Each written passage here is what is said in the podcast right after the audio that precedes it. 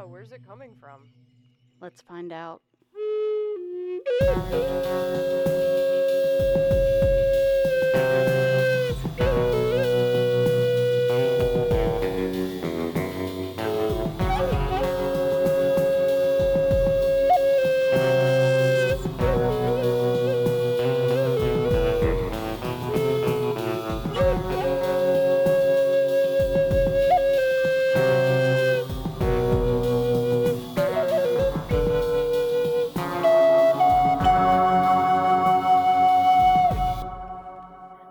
Welcome to the Six Degrees of John Keel podcast. I'm one of your hosts, Barbara Fisher, and with me is Morgana. And tonight we're welcoming Geraldine Sutton Stith to our show. She's the author of Alien Legacy and The Kelly Green Men. She is the daughter and granddaughter of primary witnesses of the famous 1955 Kelly Hopkinsville UFO and entity sighting in Kentucky I'm so excited to talk with her tonight because that is one of my favorite stories. It is a very classic UFO case from the 1950s. Hi Geraldine, how you doing?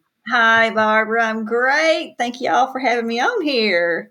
Well, Thanks for coming. Thank you for coming. It's so oh, exciting. I appreciate y'all asking. It's great. Thank you. always so, say any day you can talk about the green men is a good day.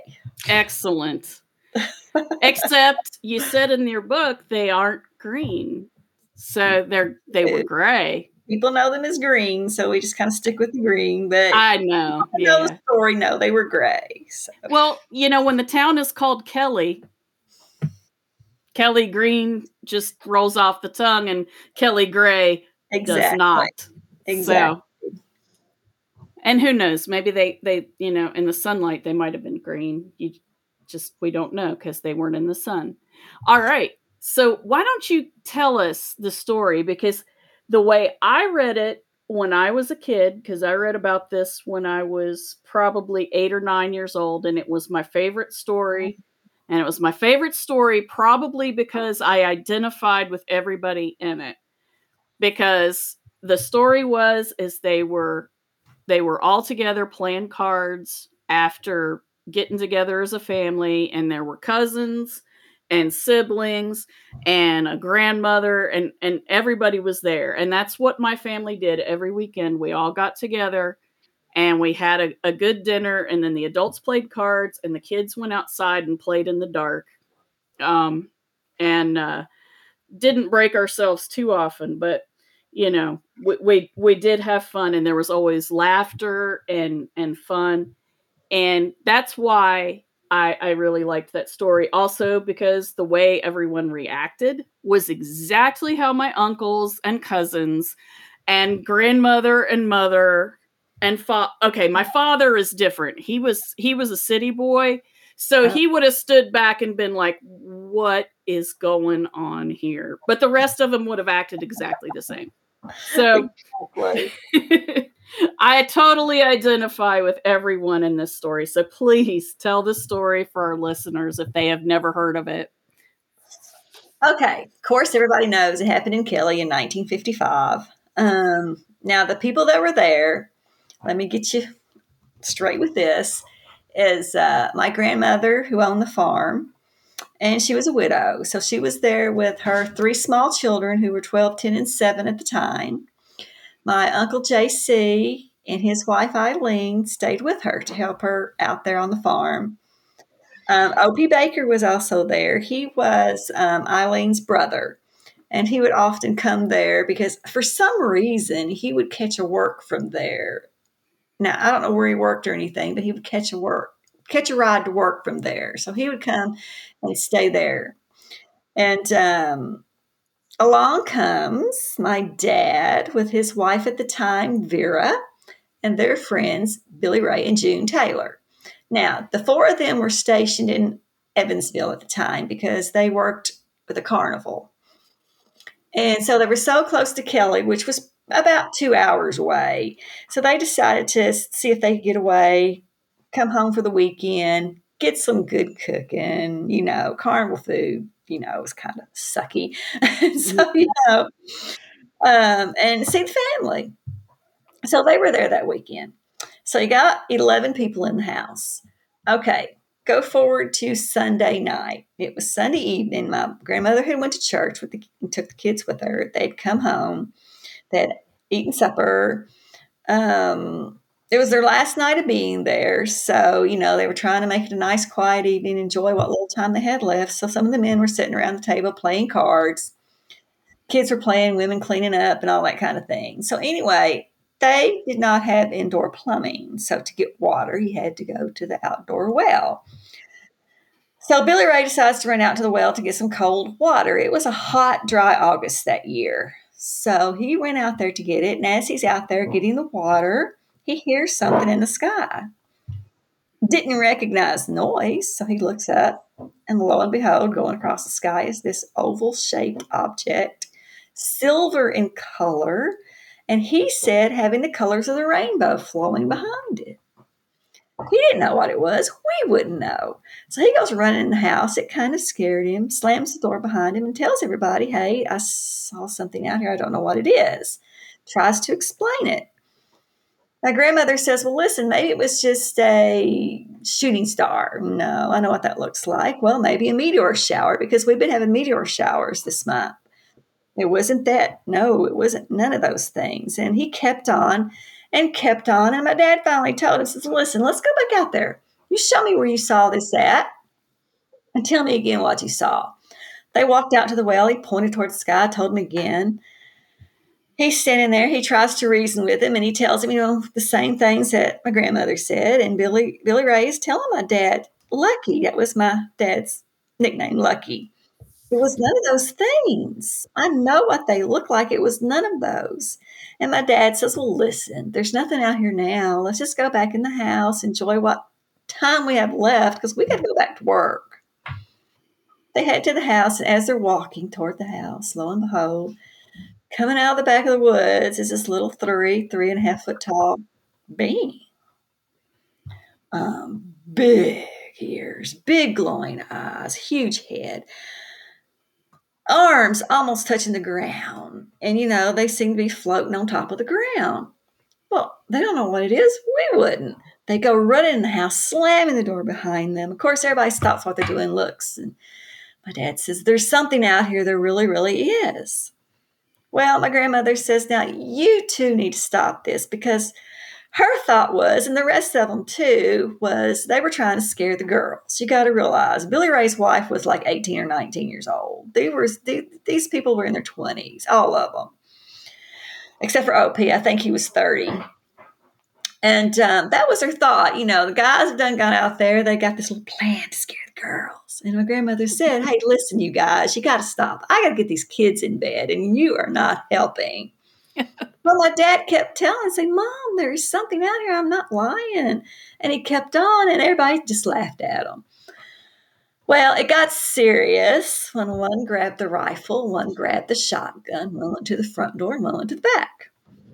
So my grandmother thought, well, I got to get to the bottom of this, so I'll go talk to Billy Ray. So she goes to the back where Billy Ray went. He's sitting back there against the back door, and she's like, squatting down beside him on the floor there. And she says, Billy Ray, what, what did you see? And he told her, he says, Miss Glennie, I don't know what it was, but I hope it's something that you never have to see.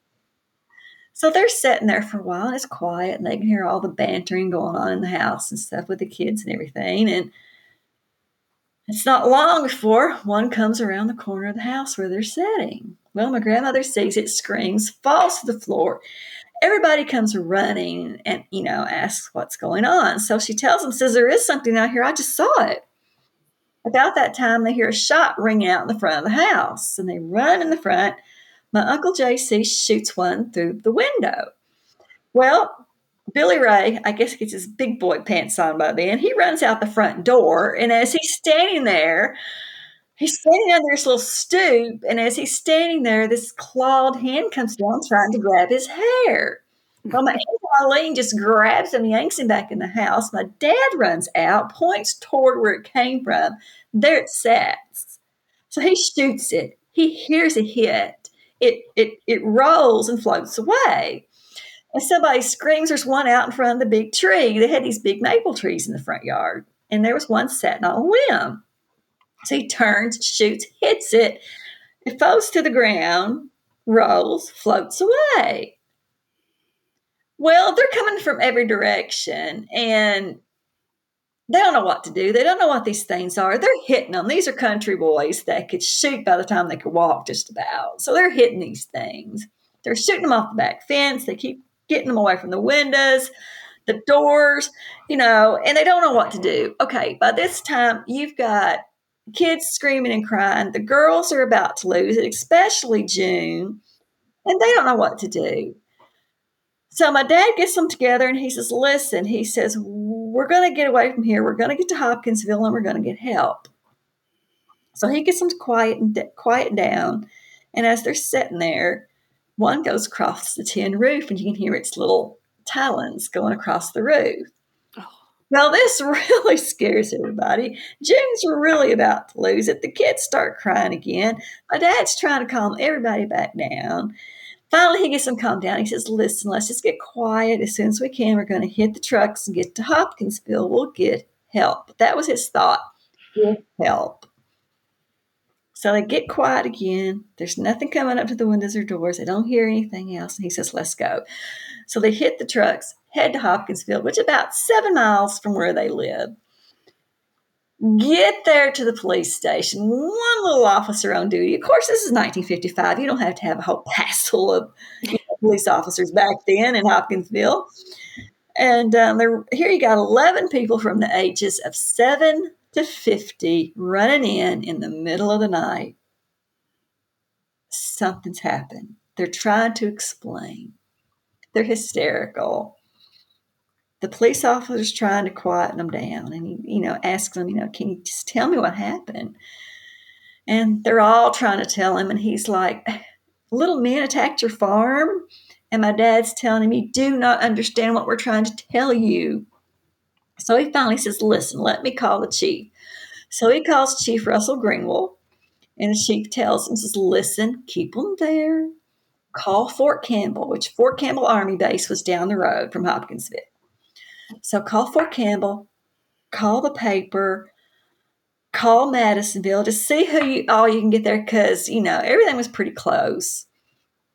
And let's let's let's get back out there. So by the time it's all said and done, you've got this whole caravan of cars and trucks going out to itsy bitsy little Kelly in the middle of the night. Of course, it's pitch black dark. They didn't have uh, street lights or anything back then. I mean, I think the population of Kelly was maybe 50 back then in sparse farms, you know, spread out. So, you know, there wasn't, you know, a lot going on. So they pull up and, um, uh, one of the police cars notices that um, there's a glowing substance on the back fence. So, of course, that's one of the first things they did when they got out was run to that back fence. And as soon as they'd come up to it, the glow would go away. But they noticed when they would back off from it, they could see the glow again. But there was clear evidence something happened because you got shotgun and rifle shells all over the ground, all over the inside of the house. Woodworking windows shot up, screens holes through them. Something happened here. But no bodies, no blood, no guts, no gore of any kind to show what they had shot. So they searched the house. They searched, you know, everything that was around there. Didn't find anything. The chief went to my grandmother and said, Miss Glennie, I'm sorry, but there's nothing here. We can't help you. So they left. So my grandmother was left there with everybody, and she gets the kids calmed back down, gets them to bed. She goes and lays down in her bed. My dad gets beside her in the rocking chair with shotgun across his lap. And they're tired, physically, mentally, wore out.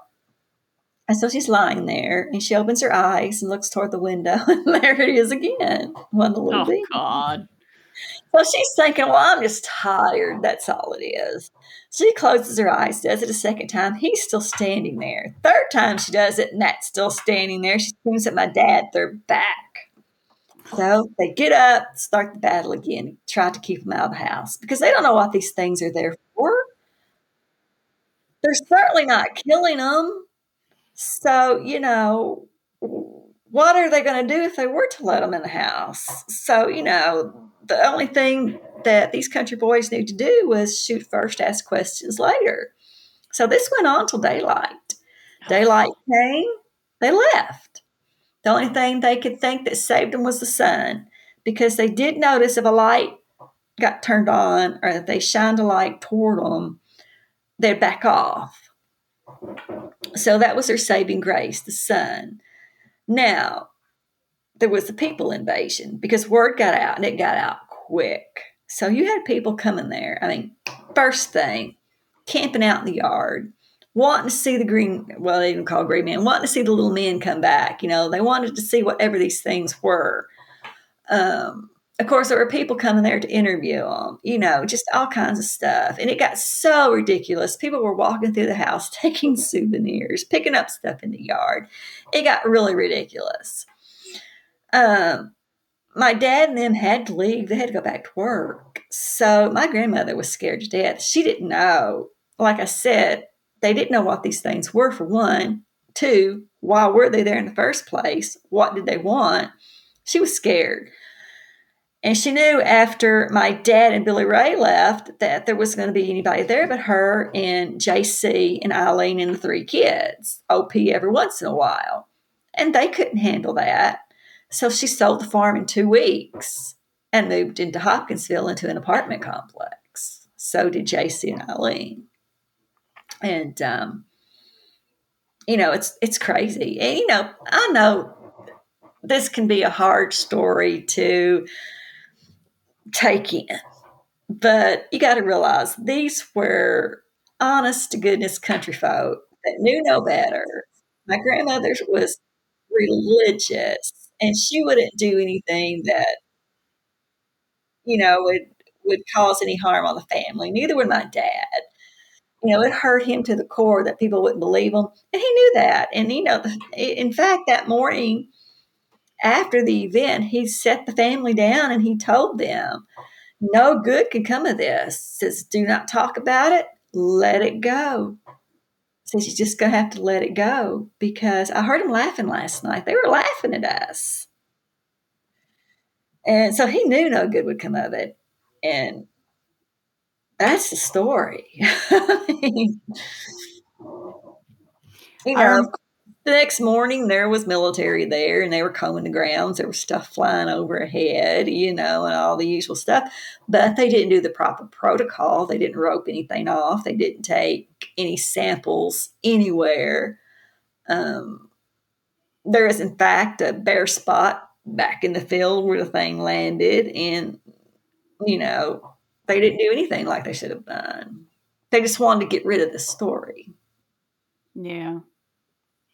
Yeah, when I read the story and and I was interested to to read your version because the thing that jumped out at me that was different was that they had not been drinking.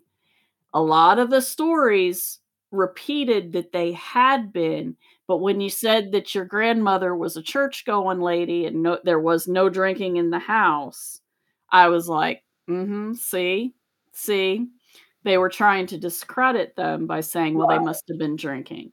Also, they, they tried to do. They tried yeah. to discredit the family to get rid of the story, you know. And yeah, my grandmother didn't allow drinking around those kids. She was religious. She didn't. She wouldn't lie if you cut her arm off. That's the kind of yeah. person she was. And uh, you know, it just didn't happen that way. And you know, I get crazy stories from people about back then that want to not believe, you know. And then you get your people that do believe because they were there back then. And, you know, I've had people tell me, yes, I used to walk right through the spot where that thing landed, you know, to go fishing back in there or to go to the woods to hunt or something, you know. So you got people that know it happened, that know, you know, that know that was something there that night. You know, you've got, um, you know, after the fact, people did come forward and talk about lights and sounds they seen during the day that day. And in fact, that night, there was lights going across the skies over several different towns till it got to Kelly. So, you know, something happened that night. And that's what I try to make people realize. This family encountered something, whether it be paranormal, whether it be extraterrestrial, this family encountered something. Yeah, clearly. Clearly. I, I liked that that they hadn't been drinking. Another thing that's always brought up, well, they worked for a carnival. Like that's Mm-hmm. gonna discredit them. Right. I mean, and and the fact that they they were farmers in Appalachia, that's also pulled out. Well, you know, Appalachians don't go to school and they're ignorant and blah blah blah blah. All the things that make me mad. Uh, so And still to this day, and still yeah, to this day, Yeah. we're stereotyped. yep, We We wear shoes. We have teeth. We go to college. barefoot, the whole nine yards. Yeah, whatever. yeah. Um, you know, it, well, it's bad enough that I don't even have my native accent anymore because when I went to college, I was a journalism major, and we were all told in, in, in a college in West Virginia, you should probably try to get rid of that. So I've not used my accent for so long that it just doesn't It dilutes. it's it's it's gone. Um, I have to be very very tired, and it will come back. If I try We're to bring mad. it, I know. If I try to bring you it ma- back, if you get mad, mom. if I get mad, it'll come back, and if I'm tired, it'll come back. Um, Wow. but it it's pretty much gone. I had somebody, uh, farmer from uh, southern Ohio, who was like right across the river from Kentucky, and he said I had said something about being a redneck, and he was like, "You are not," and I was like, "Yes, I am." I- I'm as Appalachian as you can be. West Virginia is the only state that's completely Appalachian. Well, there is no part of our state that is not Right. No part of it's flat either. yeah it's yeah it's as appalachian as it is you know mountainous and he was like you're west virginian you can't be west virginian you don't have an accent and i'm like well i did have one They beat it out of me. i did have one You get teased for it. I moved here when I was 15 and I got teased for it in an English class. really? Yeah. Yep. And that's in Wow. southeastern Ohio. Not like by everybody, but enough that I worked kind of hard to not have it as deeply as I used to. And I've been in Ohio for 16 years, which sort of leaches some of it. Right. Um, Yeah. Although people in Ohio are like, we don't have accents. And I'm like, yeah, you yeah do. you do You Wow, sound like you're from Ohio. But yeah. part of the country has their own little accent. Yeah. And yeah all of them are cool. Yeah, Like, yeah, we should all be proud of them. And so exactly. trying to hide them. yeah Agree. you know it's true so i like i said i feel very very close to this story because i remember reading it as a kid and being like that is exactly what my my my family would have done. They they would have tried to shoot it and then that wouldn't have worked. And then they would have tried to get help. Although they lived even further away from you know help than, than right. They kelly would and gone hopkinsville to the next farm over, probably. yeah, well, the next farm over probably would have heard shooting and and you know then They did. that was part of it too, because actually the farmer that lived that had the farm behind them, um, they heard the commotion. There was other neighbors that heard the commotion also, but this one farmer, he heard it and he thought, well, they're having trouble up there with the animals or something before the shots started because they could hear the, I guess, them carrying on before because you know. I'm sure there was a lot of stuff going on that we don't understand. Oh, I'm sure there was hollering and and Cuss for sure. yeah, yeah, And uh, um, he heard them, and so he actually went and put his boots on, grabbed his flashlight, and was heading that direction. All of a sudden, the gunshot shut, the gunshots started, and he thought, "Oh, oh, no, no, no! Walking across there, and they can't see me. They might shoot me." yeah, exactly. Perfectly sensible. Whatever you know, whatever it is they're shooting at. So he turned around and hightailed it back into the house. And uh, so, yeah, the neighbors were hearing the commotion. And um, it was frightening for the community too, because my mom, she lived down in the valley or whatever you want to call it back then with her first husband. And she actually had seven children back then. And she says it terrified them because the thought in the community there was why were they there? And would they come back? And that yeah. was a big fear there, you know, and I can see that. You know, you don't know what these little suckers are. We wouldn't today, you know. I've had people come up to me and tell me, you know, if I had something like that happen, I would just invite them in the house. Well, That's go, not a good idea. No, you wouldn't. I'd go out and shake their hand and mm. stuff like that. I'm like, mm. no, you wouldn't. You'd come back in the house, pee your pants first, then you'd either hide or go get a gun. Yeah. I creepy, glowing eyed, giant eared floating thing. No. Yeah. And you shoot it, don't die. You shoot it, it don't die. That's a horror movie. That's when you run away. Exactly. yeah. I, but yeah, I, you know, I've had people tell me all kinds of things, you know, that they would do. And I'm like, all righty then. Watch people, what you say because you might get what you wish for.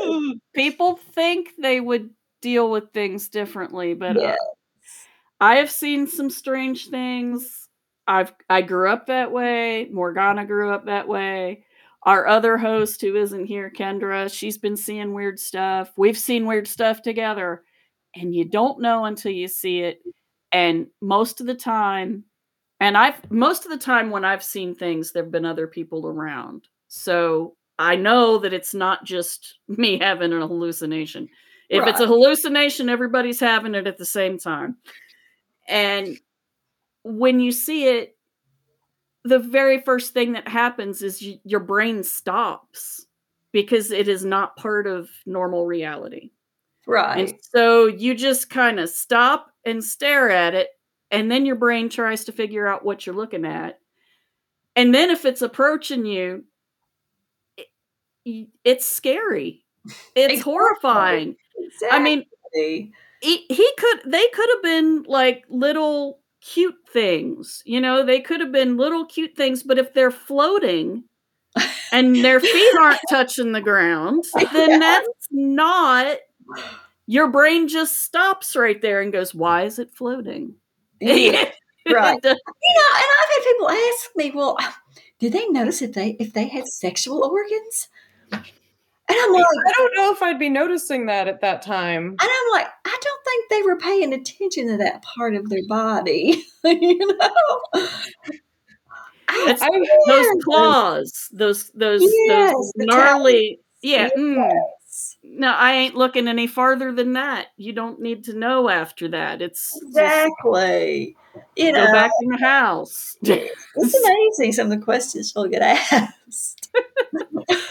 you need not fear that question from us. We would never ask that because that's just well, not. You know, the drawings don't have that on there. It's because they didn't notice it, and so uh, who knows if they had anything down there.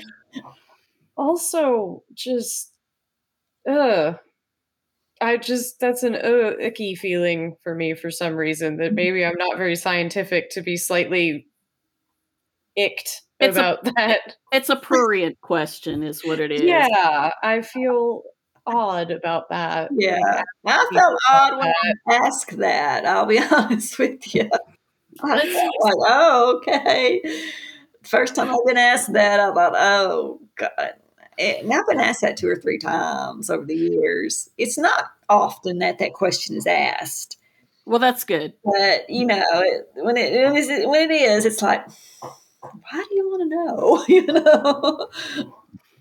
Did anybody in your family ever talk about seeing anything else before or since? No. Or just I mean, I suppose that's enough for a whole lifetime, really. And it was, and I do believe that if they had, they wouldn't talk about it because of the ridicule they went through back then. Yeah. Um, even today, you know, the three kids are still alive. Um, the two younger ones do not even, they don't even come close to wanting to remember it or thinking about it. Uh, the older one used to talk about it, but he's got to where he does. He's getting close to 80 now, and he's got to where he doesn't talk about it anymore either. Um, and I think part of the reason there is because he's becoming so forgetful about things and he's afraid to say, you know, he might mess it up or something. And, uh, you know, and I get that. I don't blame him. And he knows that I'm doing it and I'm carrying it on. And, you know, somebody's got to. It's too good of a story not. right? exactly. You know, so, how did you find out? Well, um, how did I find out about this story? Yeah. Oh my goodness. It uh, was a long, long time ago. Uh, my parents kept this hid from us. They did not talk about it. Um, you know, I said that my mom had seven kids. Well, they didn't even talk about it. I don't know if they didn't talk about it because they were afraid to or they were told not to or what. But when my parents got together, you know, it was just something that was not spoke of. Found about it by chance, found out about it by chance. Um, I'll never forget it.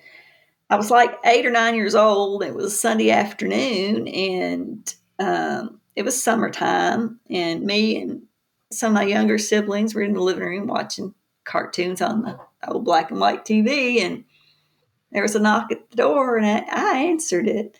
And it was this man and woman, and they were dressed in nice clothing like they'd just been to church and wanted to talk to my daddy. So my mom and dad were in the back of the house. So I ran back there and I told them, I said, There's somebody up here wanting to talk to you.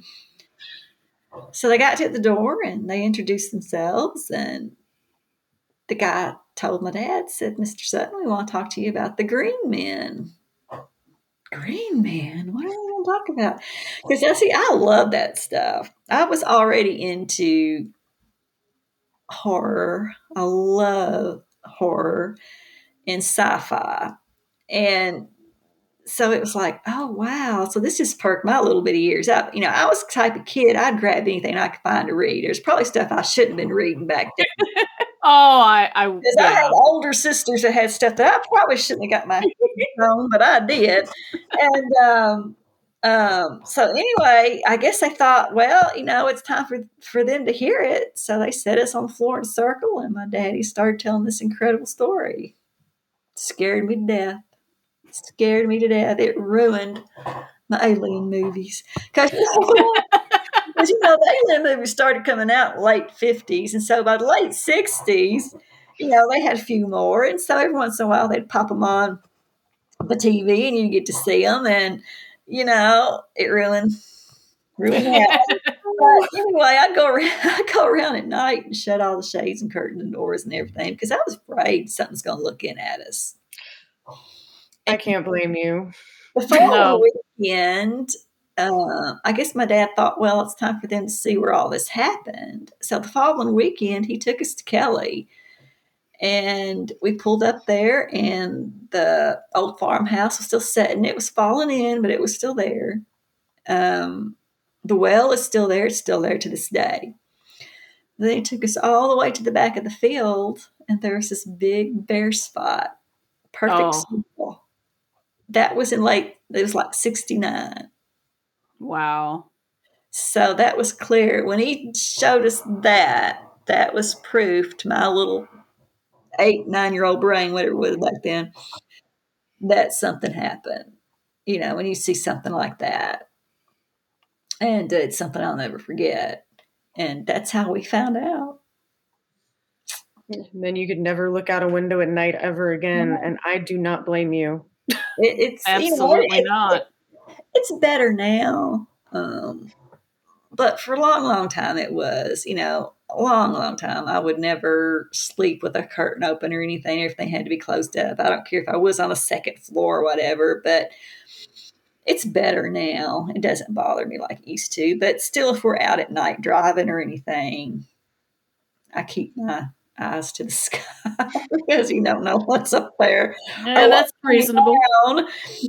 Because, yeah. You know, I've had people tell me stories about things that's happened to them, like lights following them or seeing lights going down a road in front of them and, you know, just all kinds of stuff, you know, like that. And it's, it's scary to think that kind of thing.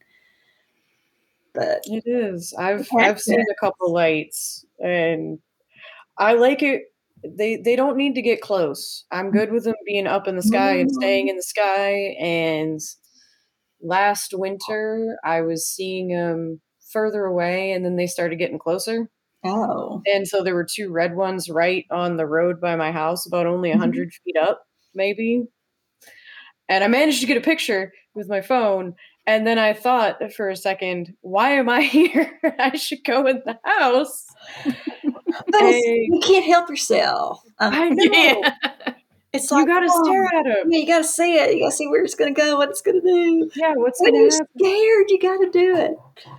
And then, like, your brain catches up with you, and you're like, "Man, those are awful close." Oh, what happens if they get closer? And then you think the Kelly Green men happened, and then you go, "You know what?" I don't need to be out here right now. I can watch this from the porch. and I can go inside really quick if I have to. Yep. Well, yep. it's, it's just it's just weird how things happen because, like I said, I used to close everything up, especially when I was a kid. And I remember one winter, um, of course, the bedroom I kept the curtains tight closed. I mean, you couldn't see nothing out of them one night, and I was probably around 12 years old when this happened, going to bed, never, ever, ever, ever looked out this window at night. Never. Something made me look out that window that night. I opened up the curtain, and up in the sky was this square object. It was square. It was a perfect square with lights around it, going real slow across the sky. It's almost like you knew it was there. Now, what made me do that when I never did that before? What made me open that curtain and look? That is strange. Yep. I closed that baby. I got bed. I covered up my head and I stayed under there all night. And I thought, well, let's see what happens at breakfast next morning because it was a school morning. Got up, got ready for school, went in there, breakfast table. I just sat around and listened to see if anybody else was going to say anything, if anybody else seen anything that night, because nobody else was scared as I was. Nobody said a word. So I never said anything about seeing that. Never. Till, you know, I wrote the book. I think I wrote the second book, if I remember right. And uh, and now I talk about it. But you know, it's just so weird because I never, ever, ever open those curtains at night. Never. It's almost like you knew. Mm-hmm. It was like it was beckoning me. Open the curtain. Look out here and see where we are. you know. But, mm-hmm. That's the thing that pops up in cases sometimes, though, is people start knowing when there's going to be a light in the sky, or they go out mm-hmm. right when, or they feel like they ought to look out or open the window or step outside and just look up and they'll be there. That happened to me once or twice. Hmm. That happened to us Christmas night 2019. Yeah. Really? Oh Christmas night. When that kicked off all the weird, weird which is why we have a podcast. podcast. Oh, really? Because so much weird stuff happens in a short, a short period of time. You can tell we're related. We finish each Mom and daughter. We just say the same thing at the same time. So this started in 2019 with you guys. Oh well, this newest wave. Oh, yeah, weird. Wow. But we we um have cooked Christmas dinner together for like 15 years, and uh, so that night we were cooking Indian food. We decided we were going to have a big Indian feast. So with curry, you got to let it simmer for a while and cook down so mm. that the sauce thickens. So that's what that's where everything was. Everything was ready. It was just simmering. And Morgana was like, Mom, I'm going to go on the back steps and smoke a cigarette. You want to come with me? I said, Yeah, sure. As we were walking to the sun porch to go out onto the back steps, in my head, I said to myself, Wouldn't it be funny if there was a UFO out there? Oh, gosh. I didn't say it out loud. So we sit on the steps. She lights up a cigarette. I'm looking out to the back hill. We have we live just sort of just below the top of a hill. It's a, a ridge line. So um so we're just below it. And so there's a hill and then there's trees. And of course it's winter, so the trees are they don't have leaves. And I'm looking out there and I see this light and it's really bright and it's moving and it's moving kind of up and down and to the sides and then it would kind of go in a circly thing and i'm like oh no no no no no no. I, that's that's just that's just a star that's just a star that's not i i'm not i'm not and then morgana pipes up with mama do you see that that light that's kind of up past that big tree up there now, what's interesting is she was actually pointing at a second light that I oh. hadn't noticed. Oh. And then I look at where she's pointing and I'm like, oh, yeah. And then I said, Do you see that? She went, I noticed that one right after you said, Oh, yeah, there's two of them. And I said, Yeah, there are. And we watched these two lights do all kinds of weird things for what, 45 minutes? Thereabouts in chunks. I went to get our my little brother at a certain point because one, I wanted to see if he also had inherited the seeing weird things trait. yeah. Um, and he could. He saw one that was like a cross made of light that went over the house. Um, oh my gosh! It a was big silver, a silver one about went over the house like a silver ball flew over the house pretty low which was around when we were like you know what let's go eat curry I bet the rice is done. let's go oh, inside Gosh, That's crazy. and that kicked off the lights in the skies that we both saw a lot of Last a summer. while after and then i haven't seen any in a while but i also quit smoking so i haven't been on the back deck quite as much at night Well, do y'all live out in the country? No, we live in a little small town in called Athens that's got Okay, um, yeah. Ohio University. Yeah. I live on the edge of it, though. Huh. Yes, she lives. She lives across the town from me, about five minutes from where I live. Yeah, Um, it's interesting. Athens is full of weird things that happen, and that's part of what we cover in the broadcast in the in the podcast. Mhm.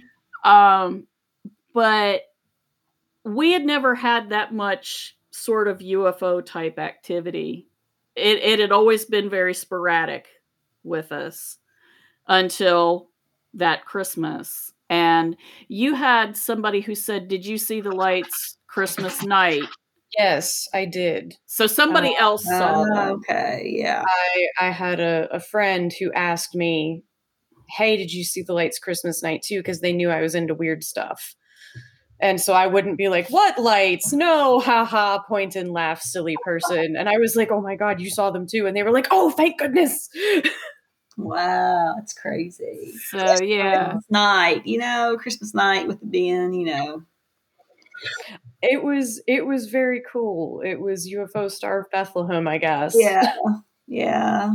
Huh. they they were up there making pretty colors and Maybe they were celebrating. That's honestly kind of what it looked like because they looked like they were dancing and it wasn't like they were going somewhere necessarily. Hmm. They were just bobbing around and little tiny ones would come out of them and zip around and then go back in.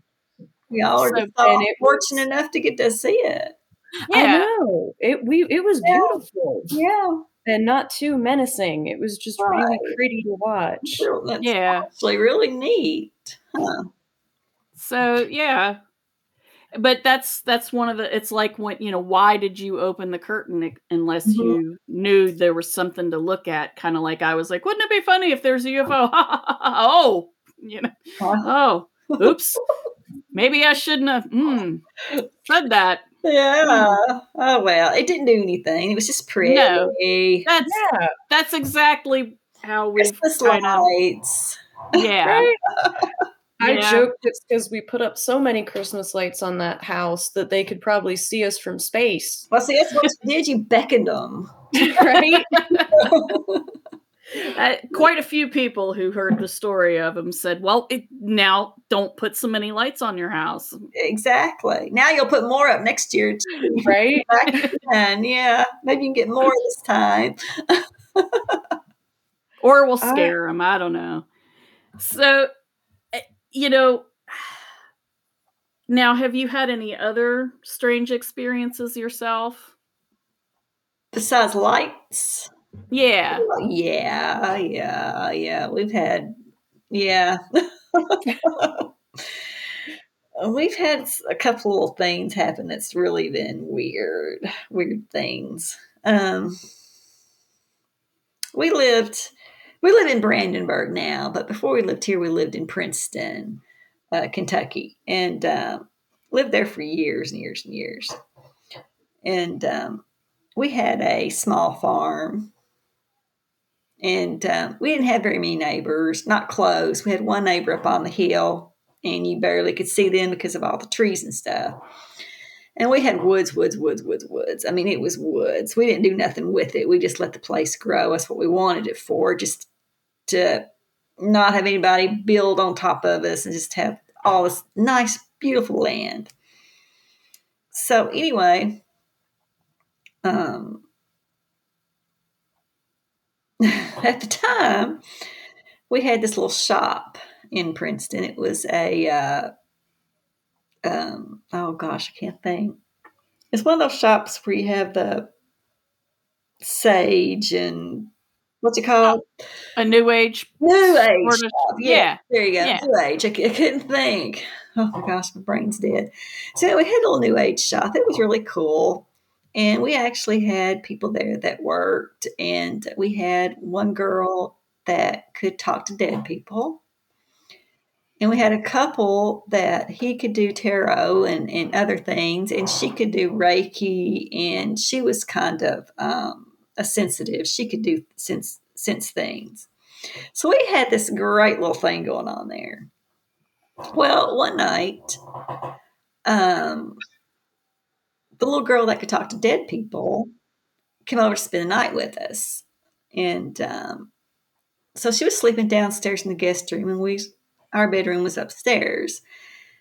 Anyway, she said this Indian kept coming to the door, and she said, "Okay, just I'll just follow you." So she followed him, and she, he took her to our dining room, and the dining room had these huge, big windows. And we lived out in the country, and back then I didn't. I was more braver, and I didn't have like big old curtains or shades or anything covering these windows because we lived. There was nobody around us. We didn't, you know. So, but I had pretty things around it, but you could see out the windows. So anyway, she said it, it went right through the window, and she went to the windows and looked out, and out in the backyard was this band of Indians. She said probably as many as fifty. So after that, she went back to bed. It didn't bother her anymore. So anyway, um, we went to the shop the next day. And when the couple got there, we told them what had happened. And they says, okay, we need to come out and check check your land out. So they came out, walked around, and they said, "Uh, there's something wrong here. We sense something. Something bad's happened on this land. And we're like, okay.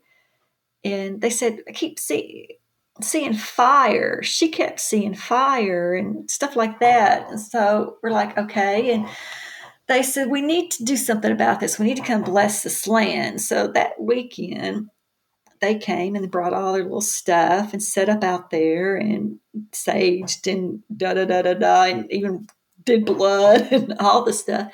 Blessed land. Had no more problems. No more problems with that. Come to find out, I think a couple of weeks later, I had talked to somebody and found out that the Trail of Tears had went through there. Ah, Indians.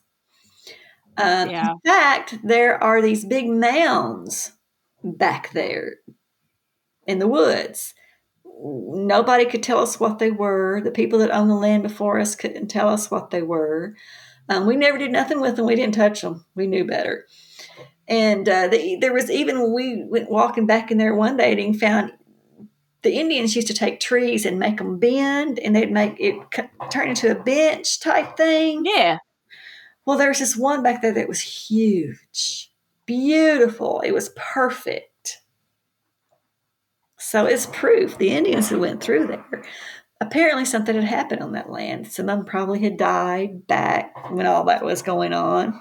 Fire, you know, all of it made perfect sense. But after they blessed the land, we didn't have any more problems. Now, I can't remember if it was before or after that. We did have another incident that was really eerie. Um, our bedroom was upstairs. We had this big deck that went out, and we had these big French doors.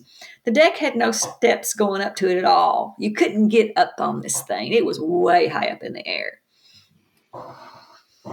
So, anyway, one night, here we are lying in bed, and um, we hear this big pow on that glass door, one of the glass doors.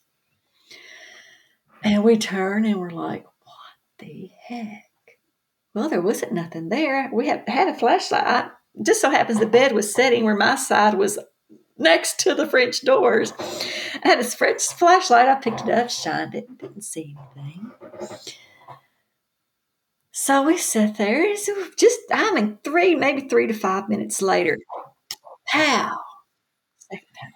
Well, my husband got up that time, opened up the door, walked out. Wasn't nothing on the deck. Didn't see nothing down there on the ground. There wasn't nothing around there. Okay, so he got back in bed. It would three, five minutes later. Pow, third time. I'm like, oh my God. I kept thinking, I'm going to look out there and there's going to be this Bigfoot up on the deck. There's never nothing there. The next day, you know, he gets up, goes to work. I get up, I get up, and I go look.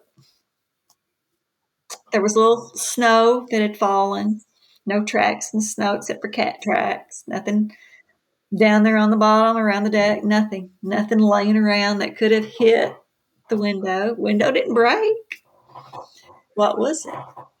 Well, it wasn't but a couple of weeks later. My husband gets up, goes to work. He had to go to work. He, he goes in early. And I usually go and lay back down because I don't open up the shop till 12. So I went laid back down. We've got cats. You don't see any of them, but we got cats.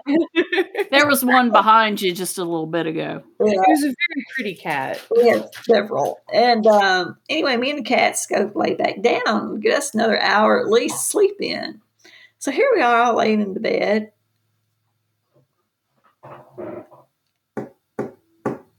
Three taps on the window. Oh, Lord. It, ju- it sounded just like a fingernail. Tap, tap, tap. The cat's ears up, looking toward the window. They sat there for, I know, a good two to three minutes, staring at the French doors. It, it happened on the French door. I'm laying there like, what the? You know, what do you do? I got up. I didn't lay in bed any longer. But there was nothing out there I could see. You know, you could see through the, the Yeah. you know, the, the glass. There was nothing there. Cats are seeing something, but you're not, and Yeah, that's just the cat proving. We're seeing it. Tap, tap. But it never happened again. Well, that's something. That's good. That's good. You know, We never knew what it was, what caused it, why it did it, what you know. Those there's this things a story a friend of ours in Parkersburg, West Virginia told us. And she lives in the country outside of Parkersburg in the woods. Oh. They have a balcony with French doors in the bedroom. And one night the same exact thing happened. Really? And they had yes. and they have weird stuff that happens in their woods a lot and and they hear screams and growls and all kinds of Bigfoot like stuff Oh, out there. Gosh. See, I guess And so when when you said you had the French doors and the balcony and then something's hit the Mhm. doors, I was just like, "Oh my god." Yeah. That's the exact same story. So wow. there you Oh, go. It could be. Well, whatever it is, it's probably not f- solid all the time. you think? it just oh my gosh, that's eerie to hear that somebody else has this the same thing. yeah. Yeah. Oh my gosh. She's she's a little bit older than you, but it, it's a very similar sort of Well, you know, the energy. first thing we thought when that night when something hit that glass, we thought bat. A bat hit the glass. But then when it happened, you know, two more times. again. Well, and they can echolocate. It bounces off a glass. yeah. It's, it's not like they don't know it's there. It's Yeah. solid, so they, you know, I, it's not that they don't hit glass. They can, but Right. it's not like they're going to do it over and over and then disappear. Exactly. And not do it again, do it three times and not do it anymore. Yeah, Yeah. That's weird. That's creepy. Plus, you know, like I said, if they hit it, they may have fallen. If they had fallen, there would have been some kind of track in that snow. Yeah. Yeah, Because, Or a body Oh. if it had broken its little neck. yeah. yeah. Which is usually what happens if something hits glass Mm, especially that Also, hard enough to make was- that noise. You know, and it, also it was hitting hard. It was a good, solid hit. And it was amazing that the glass didn't break. But, you know, yeah. big double pane glass, I guess it would have been hard to break it. But, you know, it's just weird, weird, weird. And it's, ooh, I'm getting chills again after thinking about your little. Oh, that is Yeah, that's sad. spooky. That is a very spooky story. Mhm. I do miss living in the woods, but then I hear stuff about that, and then I go, uh, uh, I maybe do I don't. I do because we now we live in a subdivision here in Brandenburg, which is really nice. But I do I miss the country, and I- then yeah. I hear these stories, and then I go and watch something stupid on TV like Mountain Monsters or Expedition Bigfoot or something like that. And I, I'm glad I don't live in the woods anymore. right? Yeah, exactly, exactly. Like, Yeah. not that we're not gonna go like wander around after this sort of thing once we can go outside, but I'm like the least brave of our of our trio on this podcast. I'm the one most likely to go, okay, it's time to get out of Dodge. Come on, guys. Well, see, We can I like that kind of stuff because we've been ghost hunting. You know, we've been to Waverly Hills Cem- Sanatorium and, you know, places like that and went out to cemeteries in the dark in the middle of the night. You know, like we've done all that stuff. And now it's, it's, I don't know what it is. It's, it seems more frightening. I don't know if it is because of all the TV shows now and we watch all this mess and it's like, golly, you know it, you know, it's just like a show par- paranormal caught on camera. Have y'all seen that? no Not one, not that oh one. my gosh, it's it's actual stuff people catch on camera, and I tell you what, some of the stuff these people catch, it's it's frightening, and it makes you think, oh my gosh, you know. whew, Yeah. you Now, could d- did you have any? doorbell? You know. Did you have anything happen to you out at Waverly? No, not really. No, we've been four times. Um, it's interesting. It's fun to do. Now, one time when we did go and we went down the death tunnel, um, we were the last ones coming back up. And that was creepy because it's just black. You know, you got a little flashlight so you can get back up and step. But I kept feeling like, ooh, you know, because we were the last ones coming up. And I kept thinking, they better not close those doors on us up there, you know. that, that was creepy because I felt like there could have been something behind us. And it could have just been the thought of it we were the last ones. Yeah. You know, Nobody wants to be at the end of the line. That's that's crap. and, uh, well, it really didn't bother us at the time. Because, like I said, that, I think that was our fourth time of being there. So you know, it's like, well, you know, we went down there three other, yeah. And you know, when we did the, the the big building part of it, it seemed like you know there were times when you did see things move, you know, and that could have been like just the play of the eye. You just don't know. Yeah. But it is a really creepy place, and it is fun to go do. You know, get a few friends together and go do it. It is fun, and it does. You know, cameras and stuff. The batteries do run down. I mean because we we always took extra batteries, and it seemed like the batteries always just you know, put brand new batteries in every camera we had, and they would still just yeah. Now, so something was sucking it, you know, yeah, the, the, the, the, energy out of the batteries. So there's something there. I really believe it is. And it's got to be because that's that, that's an awful, awful thought. All those people dying there and how they did it in the tunnel and everything. It is. It's creepy. Yeah. Yeah. Yeah, it's interesting that you mentioned Waverly because I was just listening to a friend on a podcast last night and he talked about one of his few um, experiences was there Really? And uh, yeah, so it's just kind of weird you said that, and I was, oh, wow. We're having synchronicities tonight. Yeah, apparently. we are. At least so far, we have no solar storms knocking us off the internet. Knock on wood, oh, no. um, because that was that's what happened last time we we recorded really? somebody. Yeah, Huh. yeah. Um, so when you you you mentioned in the book that you had all of these different people come to you with different theories as to what happened Mhm. that night and there was one person who had the idea of somebody with a projector Mhm. what can you tell that story because Yeah. i don't think that's actually what happened but i think it's an interesting story Right, anyway It couldn't have happened. Um, yeah exactly well, that that's a good one because out of the blue one day, I had somebody write me a letter and tell me this happened, and it's like wow. And I kept in contact with them because I had to to be able to put this in the book. But um, he said this is what happened he was young. I forget his age. He was just a teenager, not very old. Um, his friend came to school that following week and said that he was the one that did that at Kelly.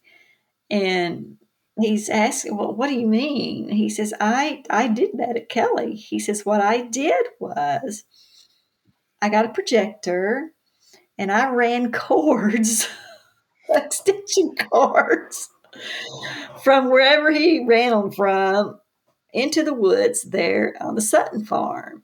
And he said, I projected those aliens around the house. Okay. And, you know, I thought, "Oh, okay, you know, and when you hear stuff like that, I get stuff like this. So when you hear stuff like this, you just like, you know, take it with a grain of salt, be kind, thank them, ask questions, and go on. And so, anyway, that couldn't have happened. Number one, if he'd still been out there in the woods, he'd have got shot yeah because That's- they were shooting all around there yeah while the farmer went back in the house in the first place. They'd probably hit him. They'd probably hit the projector. They'd probably hit everything. When the police and the army people and everybody got there, they didn't see any cords running through the farmland or a projector laying around or anything like that. Uh, you know, and this is 1955.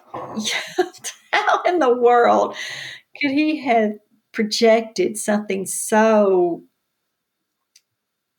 good? You know what I'm saying? So defined and so well done. You know, them coming from yeah back, floating on top of the ground, them on the house, them in the tree, you know, and so fast. Yeah. Well, and how could he have made a move like after they got shot?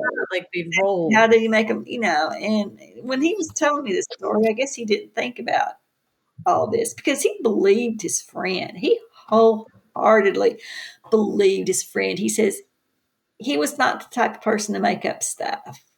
Mm. And I'm like, you know, okay. when I read when I read that, I used to work in a movie theater, and it was it was an old fashioned movie theater. It was an older uh, place. It was actually a series of three theaters in downtown Huntington, West Virginia. And they were old vaudeville theaters before they became movie theaters. And then they became movie theaters. And then, you know, it, it- they were dual purpose, you know. So I used to be a projectionist. And in order for a projector to work, you have to project it onto something. That's Mhm. what the screen is for. And if you don't have a flat surface, like if your screen gets, you know, messed up in some way, it distorts the, the image. Right. So he you can't project it onto a tree because it won't look like anything because there's no surface on the tree that's flat. So I'm like, this this guy, you know, your friend, he he- he's he's a really good. He tells a good story, but you've never worked with a projector to know that that's you just can't do that. I mean, there there are ways to do it, but you'd have to hang screens or sheets or something up all over this farm and how you do that and not get noticed and then how that stuff doesn't get noticed when the cops and the army and everybody Right. shows up Right. Exactly. Yeah. it it just doesn't hold water and you if and I don't know how far he ran these extension cords. well yeah i mean it's supposed to be the place is isolated so Exactly. So where did he run them from in the first place? Um, it had to have been pretty far off because these farms were uh, they're they were far from each other. You know, they weren't Yeah. on top of each other. So you know, I just think he just wanted to to take you know whatever you know i guess he just wanted to be the big man on the school campus that day i don't know maybe he was trying to uh, please a little girl or something. I don't Oh, know but i'm thinking my goodness people people people. Yeah, that's that's not a that's not a way to I mean, I, I can I can be skeptical about things and I, I can sit and figure out the ways things could be hoaxed, but that's not one of them. yeah yeah. My favorite was the secret 3D military gas. oh yeah Because if that one, if that's real, I really, really want to know how it works. yeah Because and if it is real why haven't they used it since then right, That's my question. You know, if there is such a thing, why haven't they used it since then? If it's that Yeah. good and if it can do something that good, you know. So yeah, I don't, yeah. I don't know. I think people want to take credit for something, get their 15 minutes of fame, and they'll just think of different ways to do it. yeah. Yeah. Why not an alien story? They Yeah. can't be proven wrong. They can't be proven right. So, you know, why not?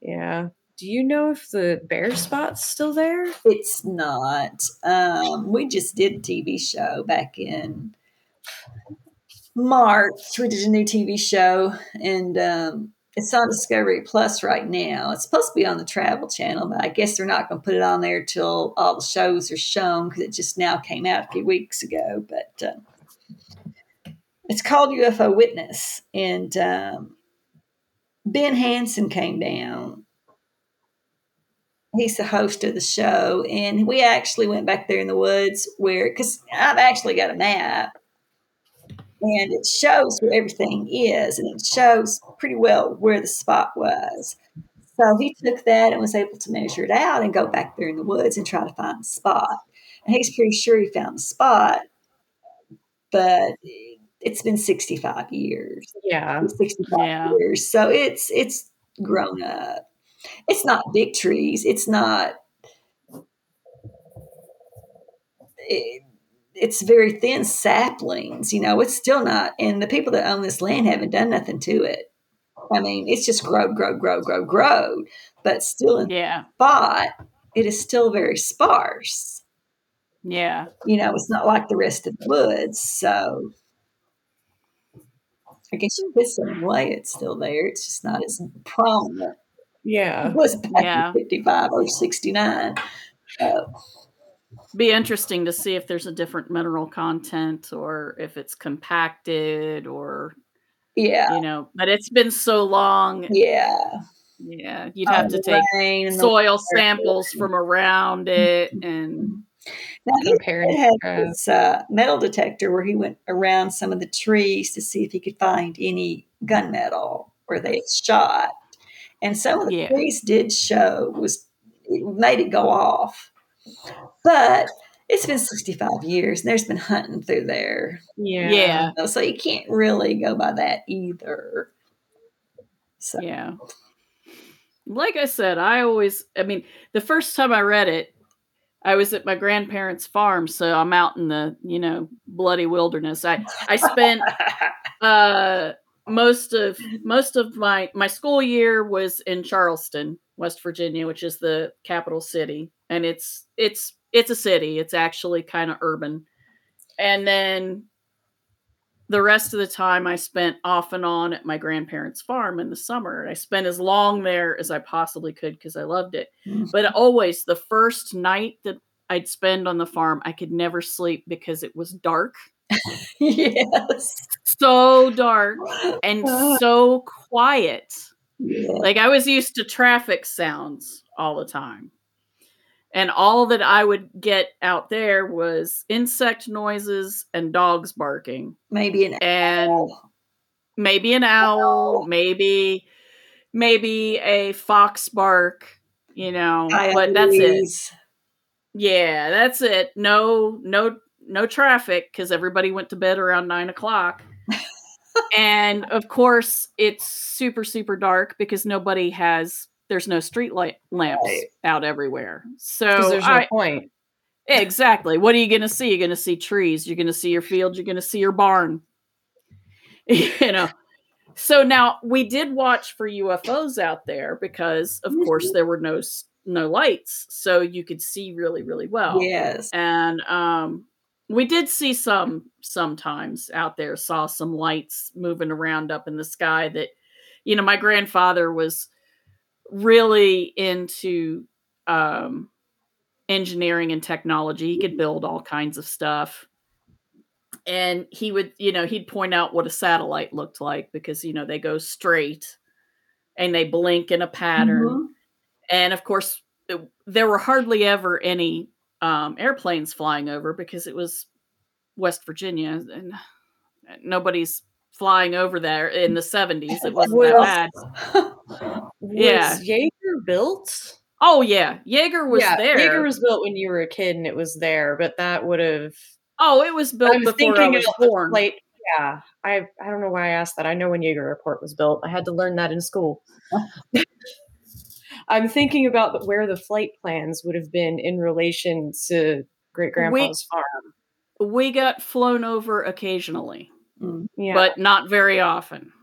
Um, most traffic went up towards Pittsburgh or would go it that we'd get a few flights that crossed over but the military didn't fly over us and um Hmm. most of the flights would come out of Huntington as well. So it, yeah.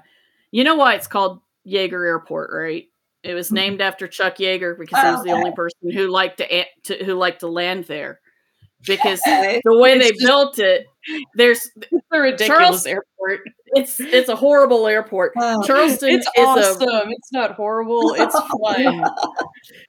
if your name's Chuck Yeager, it's great.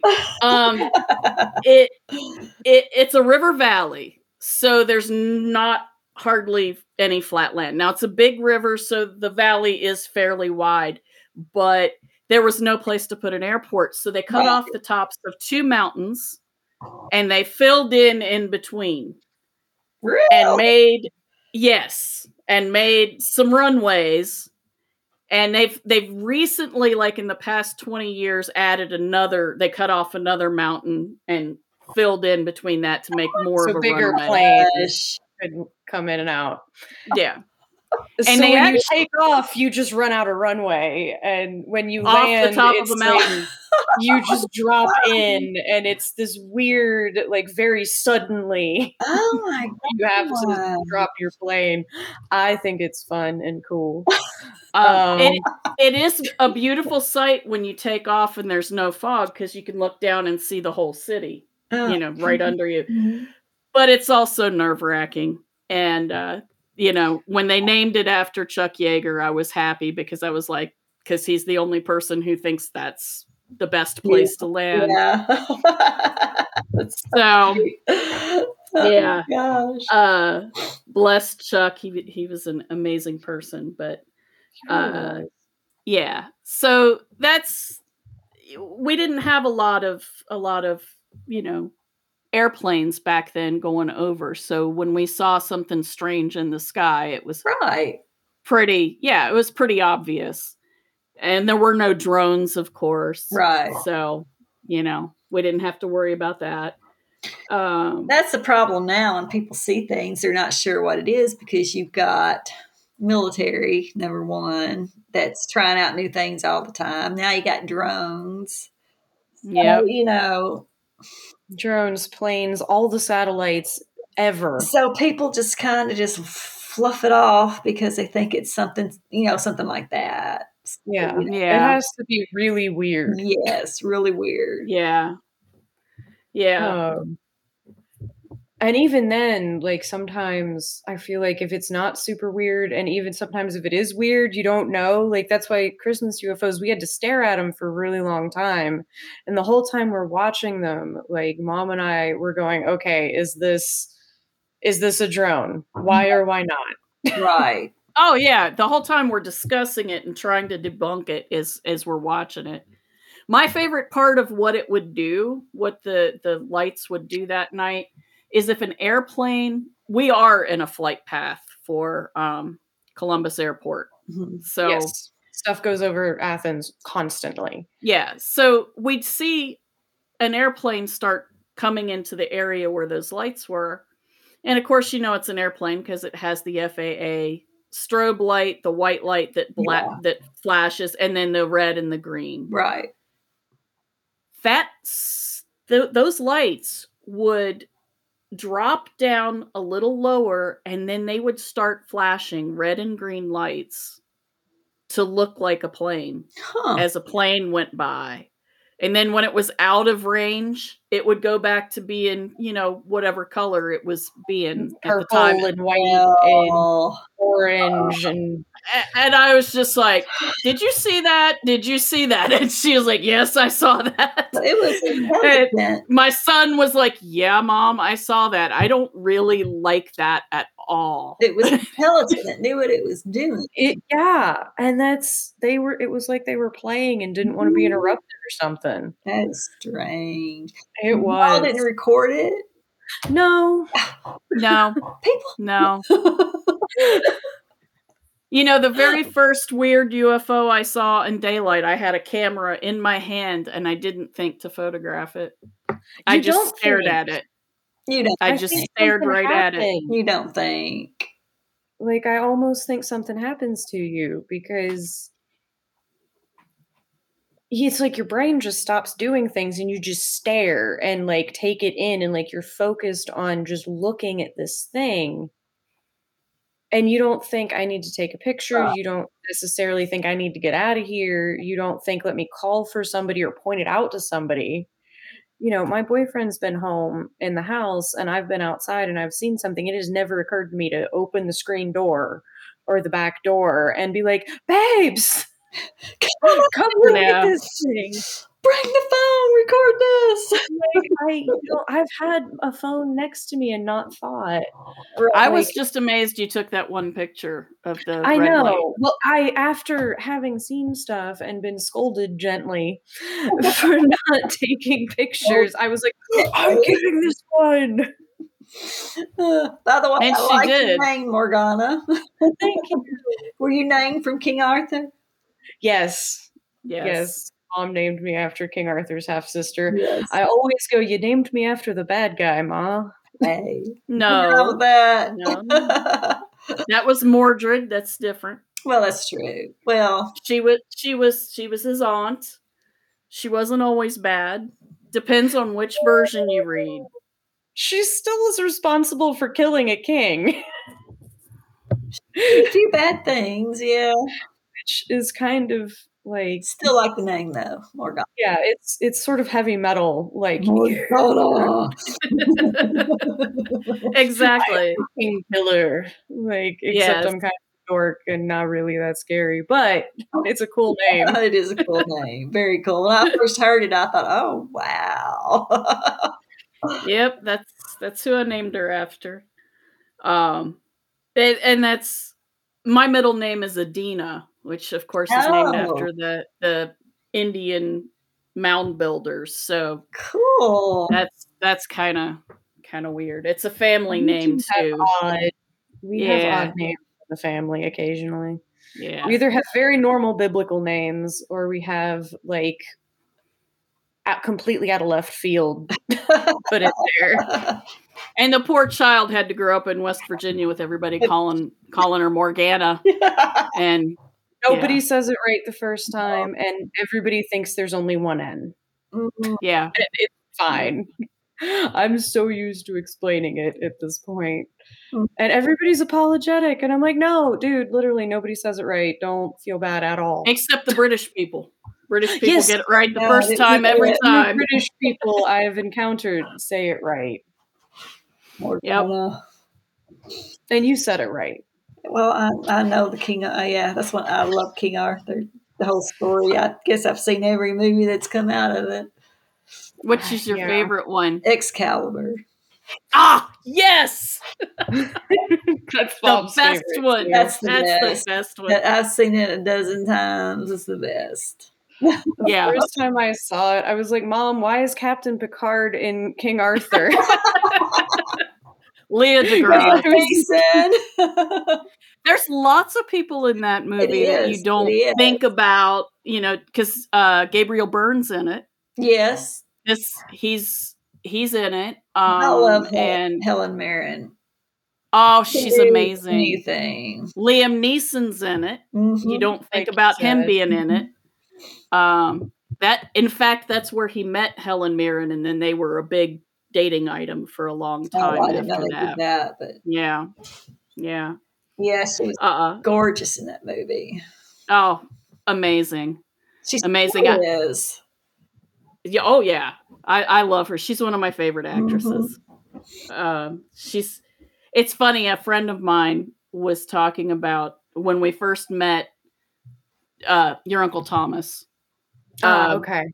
So I was uh, like, "Wait, is this one of my uncles or aunts, or is this No. some other friend? No, or this is- this is one of your uncles. yes, you know this person. Okay. So when we first met, he's he said something about the charm of making, but he couldn't remember all the words, and I just looked at him and went, "Anal nathrak uthfas bethud dos Oh, tien gosh, tien ve." And he was like, Such Oh, he was like, oh, he was like, that's what I decided I really liked you. We're all dorks in the family, and I love it. Oh, yes, we are that. totally nerds. Totally Well, nerds.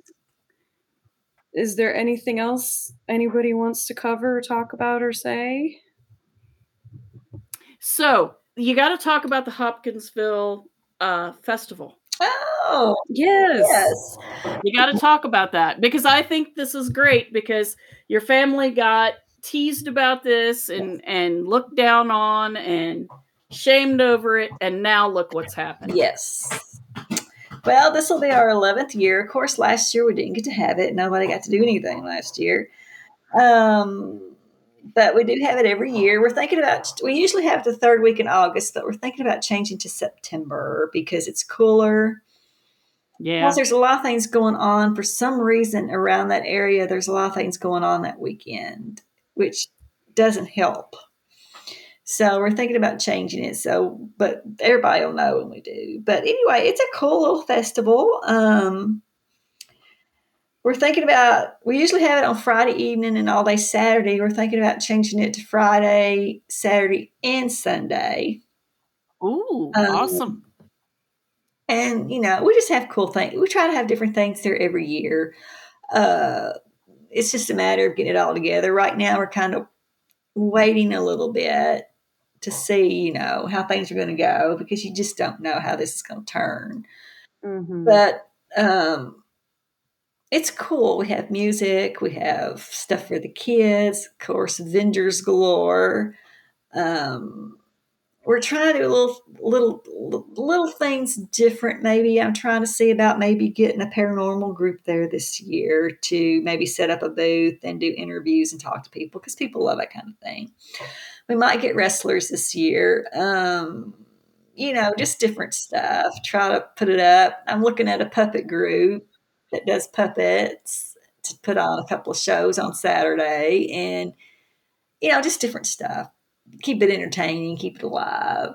And that's what we got to do because it's it's the last year we had it, it kind of got a little boring, but we got to up it some more to keep it going. But it's really great. I mean, it's helped the community. We got a park. They've got one of the biggest playgrounds in Kentucky at Kelly. Um, they've been able to build a firehouse you know, oh, so awesome. this is really, you know, this little story that terrified a family back in 1955 and made their lives miserable has now, you know, made something happen for a small community and helped it. All right. Well, thank you. Well, thank you guys. Thank you. Have a good evening and we will stay in touch. Yes. Well, that's all for this week's episode of the Six Degrees of John Keel podcast. If you have any questions or thoughts about the podcast or would like to come and talk about your experiences of the paranormal, you can contact us at 6djk67 at gmail.com. We promise to even answer you, and we are always happy to hear from you. Thank you. Until next time, keep your eyes on the skies. And salt across your doorstep. And don't talk to the Wendigo. Everybody drink! Bye.